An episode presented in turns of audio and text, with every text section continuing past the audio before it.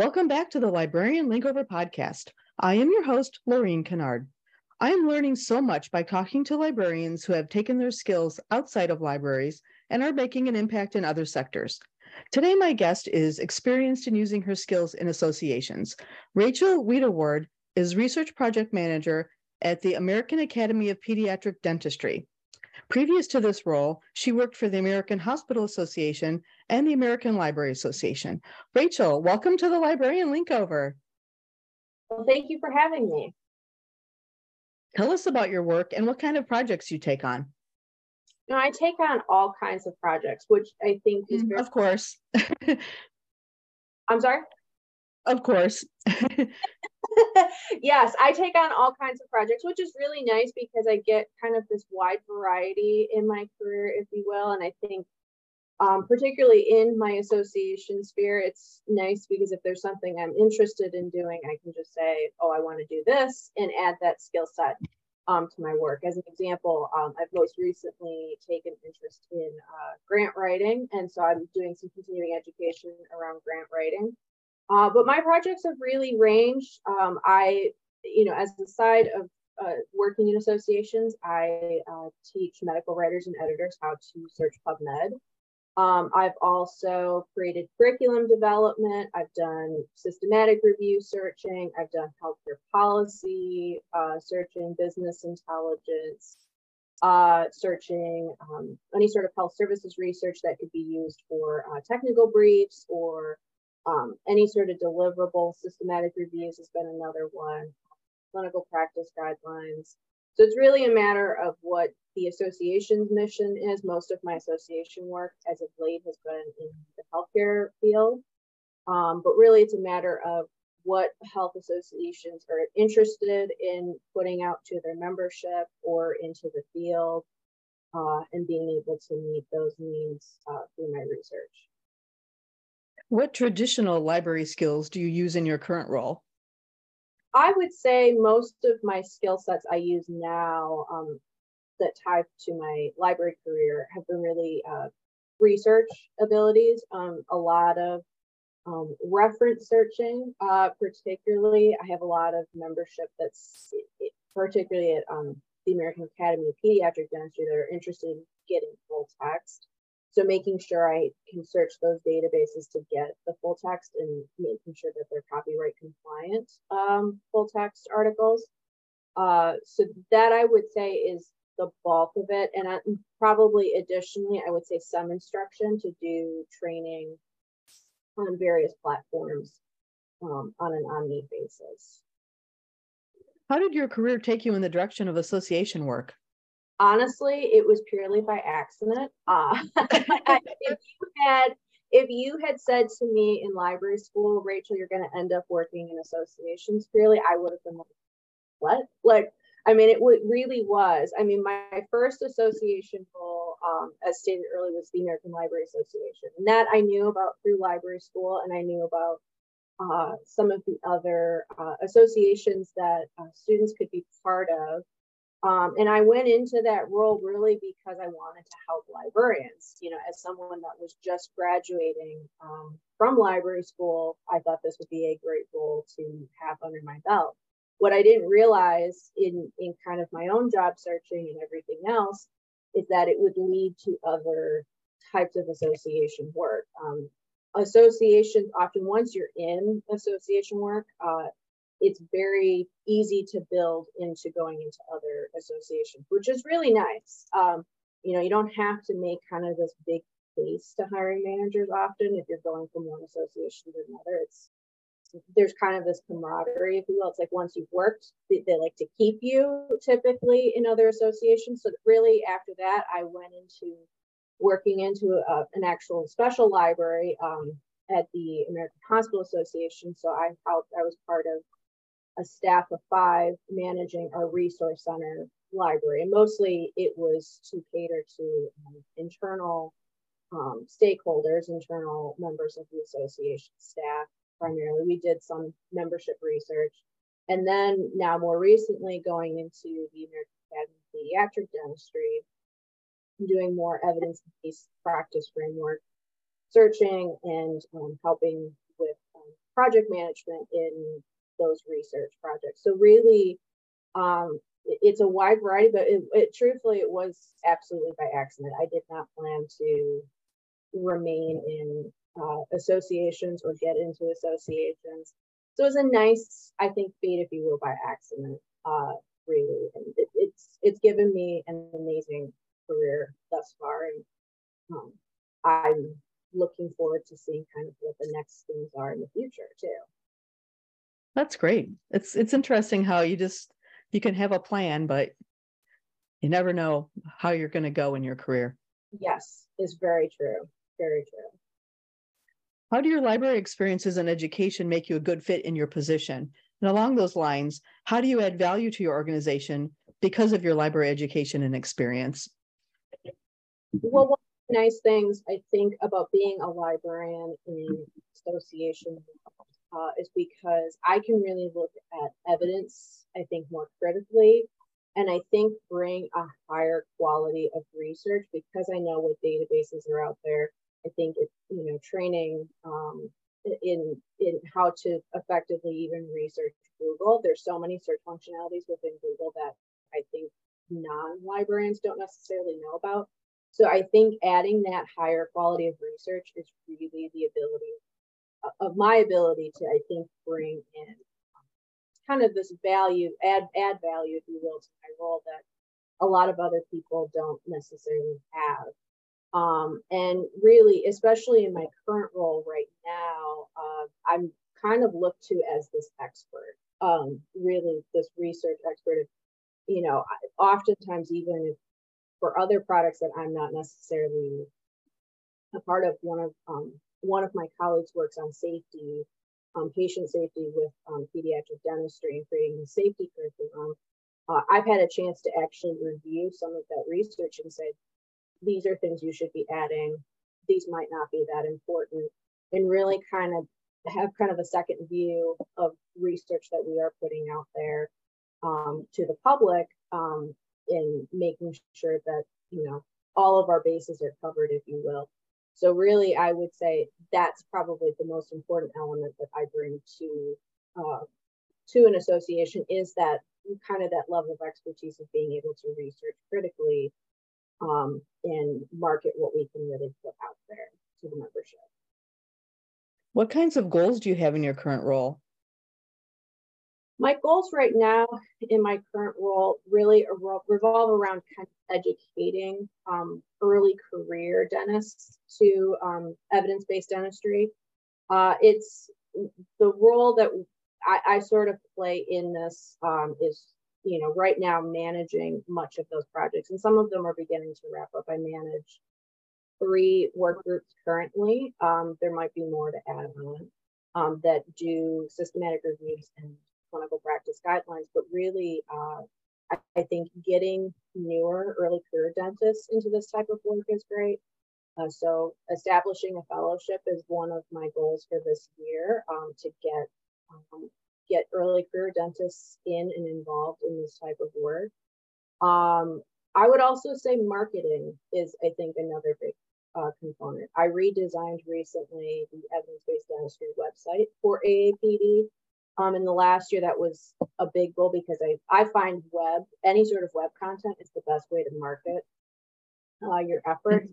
So I think that redesign really helped and um, we, we continually promote um, the work that is being added. I'm, I'm always looking kind of to find new and innovative ways to add it, but also I think marketing the research that we do do. So the systematic reviews and clinical guidelines right now often either just live on our website somewhere or they live in our journal once it's published in our reference manual, which is essentially a best practice for pediatric dentists to use in their practice related to various issues. And we have a council that determines what those issues are um, that should be addressed in, in the reference manual. It's quite a large textbook, but it's also um, on our website and uh, there's a lot more we could be doing in this arena to market those efforts. One of the uh, projects I'm the most proud of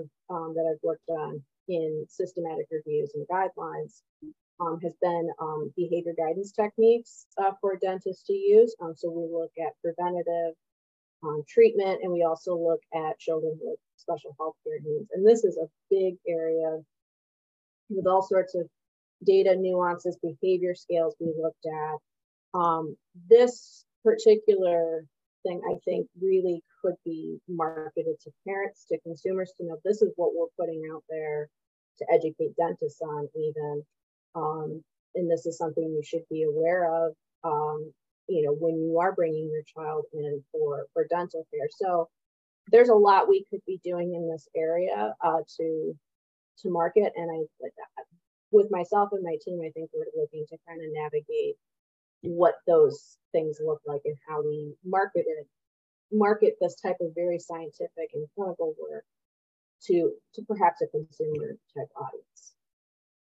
Interesting. You're you have you definitely bring a lot more to the position than someone without your background. You're adding value to all other areas besides just what you're doing. Yeah, that has been very much the case. Um, I, and I don't think that was intentionally planned when I was first hired, but I think again, kind of going back to once you're in associations, they like to keep you. And I think having that experience of working in other associations allows me to really learn membership and learn the community of what we're what we're really trying to target and what membership needs really are. What suggestions can you give librarians who want to move into a position like yours, particularly in an association environment or working as a health information professional?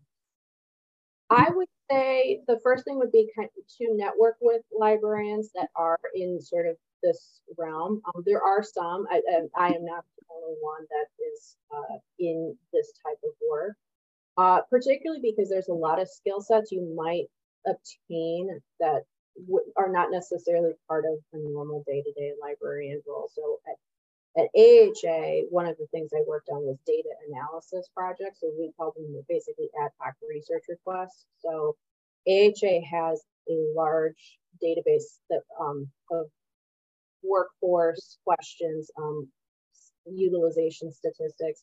And this is from a survey that we generate uh, every single year to hospitals and health systems across the country to, to survey what they're doing, essentially. And sometimes those questions change, but this is a 50 some year old survey with a high survey uh, return rate. And essentially, a lot of we have a lot of customers that or membership that are asking for data from this. So that was something I fulfilled, and even learning, you know, how to do pivot tables. Uh, I was not particularly fond of uh, Excel. Excel is actually my least favorite um, favorite tool uh, that Microsoft offers. But you know, that was one area I really got into that librarians don't necessarily get into, and that might be a skill set uh, you look to achieve. So I would definitely network. Um, where I would start in those areas would be Association Forum and the um, American Society for um, Association Executives. Um, those are essentially Association for Association Professionals. Um, they're really, um, I've networked with them a few times in my career, and it every time I have, there's been benefit to um, getting involved in those groups. Um, you know, the one caveat I guess I would give to as to anybody that's sort of keeping in mind, um, you know, as you're getting in, um, you may develop, in my case, you develop kind of this wide range of skill sets, wide range of experiences and interests. And sometimes when you're interviewing with a hiring manager, it's like, well, what does this person, what, like, you have to kind of target a little bit um, and have some sort of narrowing. And that's a struggle um, as you build your association career, is like, you know, okay, we got to narrow down. You're interested in this, you're interested in this, you have skill sets in this. Like, what what do you actually want to achieve? And that's something I sort of, I, I it's a good struggle to have, but it is certainly a struggle to have as you go through um, your association career. Um, the other advice I guess I would give to anybody that's looking to transition to this is really looking at experts that are outside of the library field. I mean, there's lots of opportunity to network within libraries. Um, I found that very easily in my career. We're always willing to give informational interviews, talk about our experiences. But I think talking to people that are not necessarily in the library world also has a benefit to it. Um, looking, for example, when I was on TikTok briefly, um, I looked at career TikTok quite a bit, and there was lots of great skill sets of you know customizing your resume so that it would go through application tracking systems was. Mm-hmm. Um, most recently, um, you know, grant writing, working with nonprofits um, to to get education on grant writing. So really, that would be my my big advice if not just in associations, but I think in general, if you're looking to pivot, really talk to people that are not librarians either and get their insights because they also have as much to offer, I, I think, as we do as a field professional of how to use your skill sets in a non-traditional setting. Yeah, they would come at it from a different angle from what the librarians that you already know how to find uh, would would tell you. Yes, absolutely. If you were putting together a library school course on health information, what are some projects you would assign your students? There's a couple of things I would I would really look to um, introducing systematic reviews or evidence-based medicine, which I think in some library schools there's this curriculum, um, but probably I would say really great literature and structured Google searching, as well as any sort of health services or policy research. And I say this particularly because those are skills that I've learned on the job, um, but I've learned them after the fact. Like this wasn't part of library school curriculum. This was through other CEs of library associations that I've attended. And I think those are the types of skill sets um, that really uh, you know need to be taught in order to kind of get into this, especially if you're going into more of the healthcare association realm. But I think particularly doing any sort of structured or gray literature searching that is applicable, I think, anywhere um, in any um, any field outside of um, library school um, or outside of the library field. Um, but the other component I would add, if I were to do curriculum around this, um, I had a library school professor do this, and it was really wonderful. So in his homework assignments uh, for us, we would some of the assignments we were required to do an informational interview of library professionals, which was great. It, it opened the door to um, to opportunities uh, within the library field and actually get to network with people while you're while you're doing that. I would do something similar with this, but I would probably target, as I said earlier, to non-library professionals. Um, so that way you are exposing to really the possibility um, of what your library career can do. I know you and I have chatted about this separately, but I think we as librarians tend to sell ourselves short um, in the field of particularly, um, you know, around what we can really do. And then I recognize that I think it's a lot of people selling us short too of what our abilities are. So I think mm-hmm. having that wider reach of talking to people that that get it, that get librarians and understand it, even if they're not necessarily information professionals, I think is a great way to expose early li- early career librarians to what you can really do that does not necessarily involve the traditional side. I agree completely on that. we did talk about that before. Yeah. Um, You've mentioned the American Society for Association Executives, which I can put a link to in the show notes. Um, are there any other professional associations that you've been in that have been um, useful in your career? I would say the other one I mentioned for associations is Association Forum. Um, that was really great. Um, in terms of associations, applicable to brands, but I found both very useful at different points in my career. Um, I'm currently a member of the Medical Library Association. So if you're looking to do more of the health services um, or healthcare route, they are an excellent association. I think they're probably one of my favorites that I've been a member of.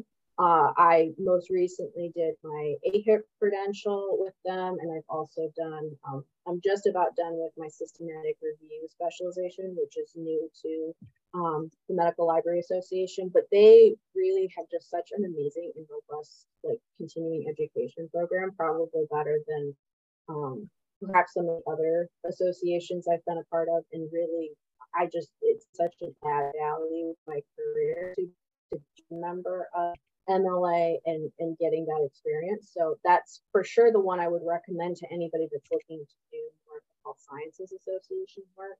Uh, another one that I would mention, I'm not a member of anymore, but it, it, it certainly does have value to it is the Special Libraries Association. Um, if you're looking to do more specialized work, this is a great association to be a part of. They also have continuing education um, programs. Um, I have found kind of more of their target is like the in business intelligence, um, those areas, knowledge management, uh, some of those other platforms. Um, pharma too is I think a big one for them. So those would be the associations I would reach out to um, to see what opportunities there are to just build your skills. And I can link to all of all of those as well. I'm a long time SLA. SLA. I haven't been in it for a few years, but I was a long time, long time SLA. I always say I grew up in SLA. My first job was in corporate library. So I grew up in corporates and I grew up in SLA. It's a good organization. It is a good organization. I I did it. It was more applicable when I was at the American Hospital Association because we were kind of in this weird you know, we were a specialized library, we were a corporate mm-hmm. library, we also had a public entity, um, health services kind of entity to us. So that was where I really found my interest um, in SLA. But um, I think as I've done more health and clinical work, it just hasn't been as applicable, but it is a good association to be a part of. So, why did you go to library school? And based on your career so far, does that reasoning still hold up? I would say yes, the reasoning still holds up. It's very interesting kind of fate when I was when when I got this question of um, you know, what I re- really I went to library school originally because I wanted to be a public librarian. Um, that was like I was dead set on this in, in library school and particularly I had a great experience as as a kid with public libraries. Um, I grew up for those that don't know, I'm in I was from Madison, Wisconsin, and um, amazing, amazing public library system. That's where I read my first book.